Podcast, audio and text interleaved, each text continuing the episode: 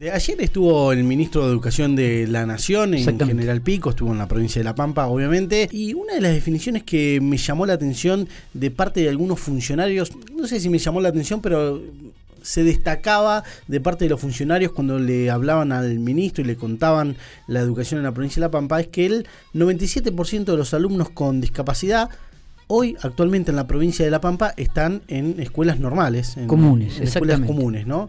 Eh, no comunes, no normales, ¿no? Eh, y me llamaba este dato y te lo pasaba y vamos a tratar este tema, ¿no? Exactamente, y en relación a este tema eh, vamos a dialogar con el director general de transversalidad de la educación inclusiva de la provincia de La Pampa, Ladio Escherbecher. está en General Hacha, está en un recreo porque está viajando por la provincia, así que le agradecemos mucho estos minutos que tiene para hablar con nosotros gracias por atendernos. Buenos días. Bueno, buenos días, eh, Miguel, al conjunto del equipo y a, la audiencia. Gracias por, por la invitación. Eh, una gran oportunidad para, para poder compartir acerca de lo que ustedes están introduciendo. Así que eh, gracias. Gracias y un, saludo por intermedio de ustedes a los que están eh, escuchando. está perfecto. Digo, bueno, a ver, la educación inclusiva, ¿no? ¿Está asociada a la discapacidad o no está asociada a la discapacidad? Y, y con respecto al porcentaje este que escuchábamos hacer, ¿es real esto? ¿Es cierto que lo que se está dando en la provincia de La Pampa? Así es, eh, primero y, en primer lugar, eh, la educación inclusiva no está asociada a la discapacidad, la educación inclusiva está asociada a la diversidad. ¿sí? En, un, en un paradigma de, educación inclusiva, eh, nosotros nos centramos ideológicamente y, en términos de política pública, con un fuerte laburo en las escuelas de nivel, con los equipos de apoyo a la inclusión, en, independientemente de la condición que atraviesa el estudiante, con o sin discapacidad, todos tienen el derecho de participar, aprender eh, en una escuela de preferencia que elijan eh, en conjunto con eh, el resto de sus compañeros. ¿sí? En ese marco, em, la educación inclusiva es la, la política pública centralizada fundamentalmente en términos de, de inclusión, transformando fundamentalmente prácticas, transformando eh, escuelas, transformando normativas, transformando eh, y restituyendo derechos, eh, y en ese sentido siempre eh, es una oportunidad de decir que, que, la educación inclusiva es una estrategia dinámica para poder entender, para poder compartir y trabajar sobre la diversidad como oportunidad y no como un problema. En ese en ese sentido sí hay un fuerte trabajo en términos de restitución y de acompañamiento y fortalecimiento de derechos de estudiantes con discapacidad, porque ahí es una de las de las transformaciones más importantes que la presencia de estudiantes con discapacidad en las escuelas de nivel, además de ser un, derecho a una educación inclusiva, sí, em, estar, permanecer y aprender, convivir, eh, y no estar en circuitos paralelos ni en las ex escuelas especiales, eh, implica que la escuela de nivel tenga que transformarse también, transformar sus prácticas, transformar su mirada, transformar el trabajo con las familias, transformar la relación y el trabajo con los equipos de apoyo a la inclusión y los equipos de apoyo también ya no más en eh, circuitos paralelos ni en atención individual de estudiantes con discapacidad en eh, ex escuelas especiales, digo ex escuelas especiales porque en 2018 La Pampa fue un punto de inflexión el decreto 1715 que transforma eh, las escuelas especiales en escuelas de apoyo y la inclusión, y de ahí hay un sistemático pasaje de estudiantes con discapacidad de escuelas de nivel. Es cierto. ¿Sí? El 97% hoy em, está en las escuelas de nivel. Con la enorme oportunidad también, eh, Miguel y el equipo, digo, es, es eh, que tuvimos en La Pampa hace muy poquito la oportunidad de que nos vengan a, a evaluar eh, en, qué, en cómo estábamos eh, llevando adelante ese proceso, en qué situación estábamos, cuáles eran los puntos fuertes, cuáles eran los hallazgos que em, los organismos internacionales, compuesto por mm, cooperación internacional, compuesto por el social y organismos de la Unión Europea, en conjunto con el Ministerio Nacional, nos podían devolver, eh, después de dos años de investigación, eh, en qué situación nos encontrábamos. En ese sentido, eh, tuvimos la enorme oportunidad de, que los organismos internacionales vengan situadamente a La Pampa, conozcan las escuelas, se reúnen con las familias, estudiantes, docentes, sindicatos, organizaciones civiles y objetiven eh, desde, mm, desde otro lugar eh, el proceso. Y nos devolvieron eh, resultados que ya están, que implican, entre otras cosas, ese indicador, el 97% de estudiantes con discapacidad están en las escuelas de nivel. Con, con la posibilidad de eh, tener una evidencia concreta y en términos de investigación acerca de cuáles son las barreras que más están atravesando eh, los procesos de inclusión, cuáles son las oportunidades que están generando este proceso de inclusión y, todas las, las eh, cuestiones para seguir trabajando. Nosotros somos muy respetuosos porque mientras haya una familia, un estudiante que aún esté segregado, que aún esté atravesando un proceso de segregación, es porque todavía nos queda mucho por hacer pero también la, responsabilidad de compartir cuál es el camino que venimos transitando. Y digo también, eh, para, para acotar algunas cosas y preguntar eh, otras también, Ladio, esto eh, ha cambiado también el paradigma en cuanto al, al proceso de enseñanza-aprendizaje de los docentes comunes, que tampoco están preparados para, para, para recibir y para trabajar con, con, los chicos, ¿no? que, que, también hay, hubo un, cambio de mentalidad y, de modalidad y de aprendizaje, más allá de que hay docentes que están eh, eh, especial, digo, que trabajan como apoyo del docente de grado, ¿no? Por un lado. claro, absolutamente, absolutamente, ¿por qué? Porque, entre otras cosas, implica que, mm, es más, cuando vos iniciaste la entrevista, corregiste el lapso global entre, entre lo común y lo normal, ¿no? Eh, y, y, lo corregiste sobre la marcha en relación a que socialmente eh, y educativamente tenemos una gran oportunidad de poner en tensión las antinomias de los cuerpos, lo especial, lo común, lo normal, lo irregular de lo regular. Eh, vivimos eh, y estamos y tenemos la responsabilidad de poder eh, así enseñar a nuestros a nuestros estudiantes, a nuestros hijos, a nuestros pares, que vivir en la diversidad es un derecho y es una oportunidad. Ahí es donde la práctica de enseñanza requiere de altísimos niveles de em, cambio de mirada, de altísimos niveles de diversificación, de altísimos niveles de pensar múltiples formas de enseñar en función de cómo aprenden los estudiantes y no desde un alumno promedio, porque decididamente yo siempre lo, lo, lo, comparto, si yo mi planificación de la enseñanza parte de un alumno promedio, o parte de una editorial, o parte de lo que yo fui como estudiante, o de lo cual para mí me formaron, tal vez tenga que ver con algunos procesos más de, otros contextos, eh, que hay que ser cuidadosos, valorados, reconocerlos y contextualizarlos, pero ahí implica la atención a la diversidad, otros procesos de, de, enriquecimiento en términos de estrategias de enseñanza. Entonces, hoy estamos hablando de que en un mismo aula la, la característica común es la diversidad. Entonces, yo siempre aprovecho la oportunidad para decir, ¿cuántos eh, de nosotros, eh, y si uno hace esta pregunta en la comunidad general Pico, convivieron con estudiantes con discapacidad y los indicadores son mínimos. Y hoy nuestros, nuestros hijos, nuestros estudiantes y demás, ya eh, la convivencia, por ejemplo, de estudiantes con discapacidad en la provincia de La Pampa es, eh, es cotidiano. ¿sí? Entonces, hay, hay generaciones que ya no le vamos a tener que explicar lo que es convivir en diversidad. Nosotros tenemos que explicarlo porque somos un contexto y venimos de un contexto donde fue eh, legitimada la segregación en términos de normal, especial, regular y irregular. ¿sí? Entonces, la transformación de escuelas de especiales en escuelas de apoyo a la inclusión, em, que fue el eje de estudio de, Eurosocial, implica otras cosas lo que ellos nos devuelven, eh, que va a estar llegando a las escuelas dentro muy poquito y la comunidad en su conjunto, porque lo vamos a socializar y esa es la intención de poder compartirlo, es que hay una unidad de propósito, hay una unidad de construcción, hay una unidad en términos de que los niños y niñas desde sala de cuatro, ¿sí? Hasta los niveles primario y secundario, entienden muchísimo más rápido la eliminación de barreras y la atención de la diversidad que muchas veces los adultos. Totalmente. Claro, eh, es, que, es que nosotros estamos estigmatizados. Y además, porque también es cierto que venimos de, una educación muy tradicional, eh, contemporánea, que hay que ir adaptándola a los tiempos, como también la sociedad va cambiando y nos va enseñando un montón de cosas de las que nosotros estamos estructurados, principalmente aquellos docentes de, mayor edad, ¿no, Lario? Eh, uno choca con eso también, que no es porque no se quiera, sino porque ha sido formado. No, de, hecho, a ver, yo te transmito que, en La Pampa uno, mm, insisto, eh, queda todavía por trabajar. Desde el 4%, digo, el indicador a nivel eh, federal es 5 de cada 10 estudiantes están en, aún cursando sus estudios en las escuelas especiales, habiendo escuelas especiales. ¿sí? 5, 6 de cada 10.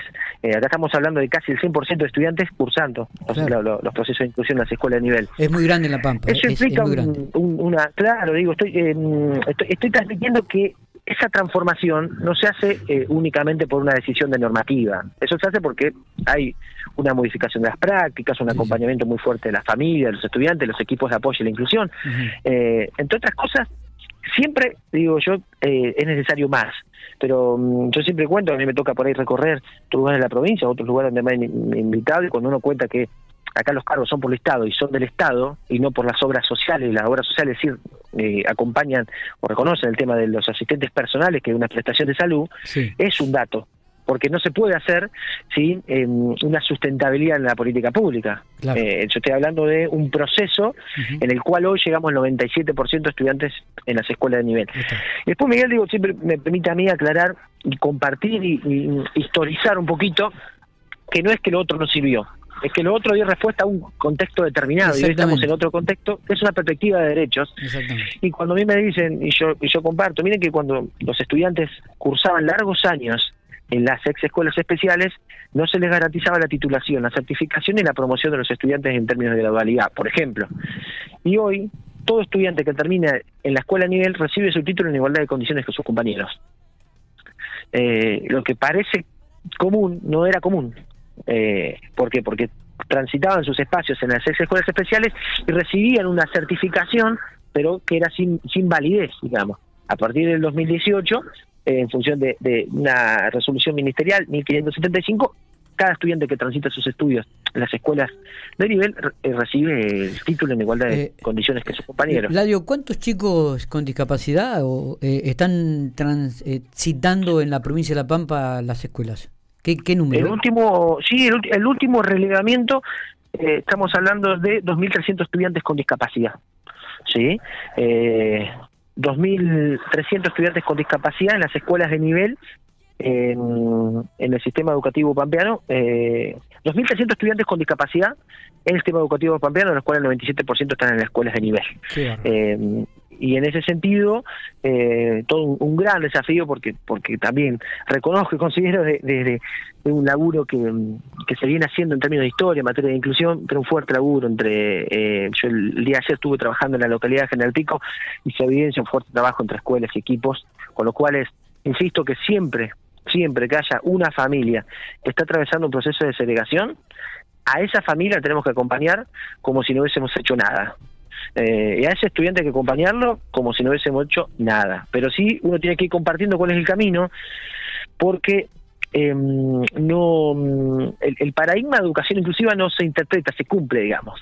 Eh, se cumple, se acompaña, se forma, se milita, decimos nosotros, em, y en ese sentido eh, es un paradigma que ha venido a restituir derechos y a fortalecer derechos pero cuando el docente, el que está en el aula, el director de escuela de nivel, la familia, ven este proceso, un beneficio que fortalece la calidad educativa, es ahí donde eh, se convencen que este es el camino. la educación inclusiva no está asociada a la discapacidad, está asociada a la diversidad, y la educación inclusiva no es, no, no es antagónica de la calidad educativa. No hay calidad educativa sin educación inclusiva. Eh, Ladio, ¿cómo está la provincia de La Pampa en comparación con otras provincias? ¿Qué se está haciendo en otras provincias y en Argentina? Bien, ahí, ahí vuelvo a, recuperar. Nosotros tuvimos una visita de la Coordinadora Nacional de Educación Especial eh, en Guadalupe Padín en, este a finales de, del mes de abril. Eh, Mm, que, también eh, tuvimos la participación de eh, los organismos internacionales, Unión Europea, Eurosocial. Eh, entre otras cosas, fue identificada La Pampa en relación a otras provincias para realizar este estudio por el indicador. Está hablando a nivel federal, eh, cinco de cada diez estudiantes, seis de cada diez estudiantes transitan sus estudios en términos promedios en escuelas aún consideradas especiales. Entonces, punto de inflexión tiene que ver con un sistema educativo que pretende ser inclusivo no puede conservar escuelas especiales. Y aún eh, hay una deuda pendiente, uno es respetuoso el recorrido cada provincia y obviamente uno uno fortalece eh, la, jurisdicción en donde en donde hoy coyunturalmente eh, uno asume la responsabilidad de construir la política pública, pero pero aún queda una deuda pendiente porque en, las otras 23 provincias aún se conservan las escuelas especiales. ¿sí? Eh, eso en primer lugar. Después, eh, yo a mí me, gusta siempre explicar que no solamente es un cambio de nombre, sino es, es un cambio de estructura. La Pampa está normada, regulada y se crean los cargos todos los años de docentes de apoyo a la inclusión. El docente de apoyo a la inclusión es una eh, figura docente que eh, pone en tensión y, bastante de la figura del rol del maestro integrador. Está normada, tiene funciones específicas, tiene roles, tiene carga horaria propia de ese, de ese cargo, eh, después hay resoluciones que organizan los equipos de apoyo, em, no por discapacidad, sino por territorios. Bueno, ahí, está la vuelta de, eh, algo de cambio de paradigma. Eh, Ladio, pregunto también esto porque por ahí eh, me imagino que ustedes lo deben analizar y debe haber un seguimiento para, para, para esta situación, ¿no? Porque muchas veces hay chicos que, que, que están incluidos que están cursando en la escuela normal, digo, pero que no garantiza tampoco la integración esto, ¿no? E, en este aspecto, ¿ustedes están haciendo algún seguimiento de...? Sí, sí, claro, y está bien la pregunta en relación a, que por eso yo advertía que los procesos de inclusión tienen que ver con ingresar, participar, aprender, convivir, ¿sí? y los aprendizajes que no solamente son de contenidos, también son de contenidos, son de, de vínculos, son de convivencia, pero fundamentalmente un proceso de, educación inclusiva tiene que estar centralizado en la enseñanza y el aprendizaje. ¿sí? En ese en ese marco nosotros tenemos un, eh, una gran satisfacción de que en, en línea general los procesos de educación inclusiva de estudiantes con discapacidad en las escuelas de nivel están vinculados y centralizados en la enseñanza y el aprendizaje es uno de los indicadores que eh, nos permite también mirar eh, desde dónde veníamos, porque sí eh, hay un, y hubo un gran desafío de que en las escuelas especiales esté garantizado y centralizado la enseñanza. Entonces, cuando decimos que evaluamos, cuando evaluamos si está aprendiendo o no, sí, mediante las escuelas de nivel, los equipos de apoyo y la familia, uno va supervisando, acompañando ese recorrido. Pampa tiene para los estudiantes con discapacidad eh, una, una resolución de proyecto pedagógico individual para la inclusión. Resolución 1575 y es una de las herramientas de monitoreo sí eh, de ese proceso de enseñanza y aprendizaje. Siempre en términos de barreras y no en términos de, de, déficit o, de diagnóstico. ¿Se entiende? Entonces, por ejemplo, y quiero darte un, un ejemplo a modo ilustrativo. Si yo voy a evaluar a un estudiante con o sin discapacidad en comparación con el resto, decididamente no estoy hablando de inclusión. Si yo evalúo a los estudiantes en función de su recorrido y de su trayectoria, estoy hablando de inclusión. A mí me mandan un videito hace, hace muy muy poquito, ahora antes de, llegar a la localidad de General Hacha, de un estudiante que eh, va a cuarto grado, ¿sí? Eh, y está iniciando eh, los procesos de escritura. Cualquiera puede mirar ese proceso como tendría que haber ya adquirido los procesos de lectoescritura. Sin embargo, es un estudiante sin verbalización que empezó a adquirir comunicaciones alternativas en la escuela y hoy está pudiendo acceder a los procesos de escritura desde su propia trayectoria. Y yo lo evalúo eso desde un alumno promedio y desde un parámetro de normalidad, decididamente voy a evaluar una cosa. Si yo evalúo eso desde un paradigma de inclusión, estoy hablando de que ese estudiante, su trayectoria va avanzando. Eh, es cierto. La última, Labio. Eh, muchas veces encontramos aulas con 30 chicos donde hay 4 o 5 integrados. Eh, ¿Se puede trabajar realmente bien en este sentido? Eh, ¿Sí o sí tiene que haber un maestro de, apoyo a la inclusión en, esos lugares? ¿Existe, ¿existe tal pauta dentro de la educación pampeana? Eh, en ese sentido, vuelvo a lo mismo. casi yo el otro día estuve en una, jornada y les decía que yo mm, estoy parado en, en, una práctica de educación inclusiva, tengo que poner en tensión que hay integrados porque si no habría desintegrados, hay alumnos. Entonces digo, si yo tengo cinco integrados, quiere decir que hay 25 desintegrados. Hay alumnos, hay estudiantes, ¿sí? Que requieren de apoyos, ¿sí? Estudiantes con discapacidad que están incluidos en las escuelas de nivel. En su mayoría, ¿sí? Todos los estudiantes con discapacidad no tienen una maestra al lado porque justamente ese no no no no debería ser el, el, proceso de trabajo sino debería tenerlo aquellos que lo necesitan porque no todos necesitan lo mismo. Entonces sí hay equipos de apoyo e inclusión que, que acompañan esos procesos de inclusión. Y donde hay estudiantes con discapacidad hay equipos de apoyo e inclusión. De eso es, es una certeza. Cuánto tiempo si está al lado del estudiante, no, si tiene que estar como pareja pedagógica, si las acciones de, de acompañamiento son dirigidas a la estrategia del docente o directamente al estudiante es lo que hay que armar, elaborar y siempre supervisar. ¿Por qué? Porque venimos un paradigma donde siempre pensamos que el que necesita apoyo es el estudiante con discapacidad y que tenga una persona al lado. ¿Sí? Decididamente, si yo no conozco la experiencia del estudiante, si yo no reconozco cómo aprende, si yo no reconozco sus vínculos con los compañeros, no le puedo estar poniendo bastones. ¿Sí? Tengo que considerar los apoyos. Los apoyos pueden ser comunicativos, didácticos, metodológicos, ideológicos, actitudinales. Hay estudiantes que requieren de una docente de apoyo en inclusión y hasta de un asistente personal. Hay estudiantes, sí, que están transitando, inclusive ya los últimos años de la escuela secundaria, y ya no requieren de ese, de ese alto nivel de apoyo. Entonces, cada uno debe tener lo que necesita, sí, es una realidad. Eh, Ladio, gracias por estos minutos, muy amable, has ilustrado y nos ha sacado un montón de dudas y creo que la sociedad también ha comenzado a y ha aprendido un poquitito más sobre lo que es la educación inclusiva. ¿eh?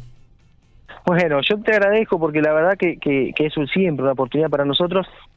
Eh, estamos muy, muy, muy contentos eh, de, haber recibido la, la evaluación y los resultados que recibimos pero también somos muy respetuosos, Miguel, porque nos está escuchando personas, nos va a escuchar, nos van a leer, y tal vez alguno no se siente identificado, y, es absolutamente respetable y entendible eh, en términos de eh, que todavía está esperando de más educación inclusiva. Pero la respuesta es esa, es más educación inclusiva, eh, no es menos educación inclusiva. Y la educación inclusiva le da respuesta a la diversidad y vamos a, triplicar los esfuerzos para, para que esos estudiantes que aún requieren de los apoyos que, necesitan, de los procesos de inclusión, del de, eh, acompañamiento que se requiere, vamos a estar siempre eh, atendiendo, poniendo mil ojos para, para que se los garanticemos. Esperemos que sea así. Gracias, abrazo grande. Gracias, gracias. Un abrazo, saludos.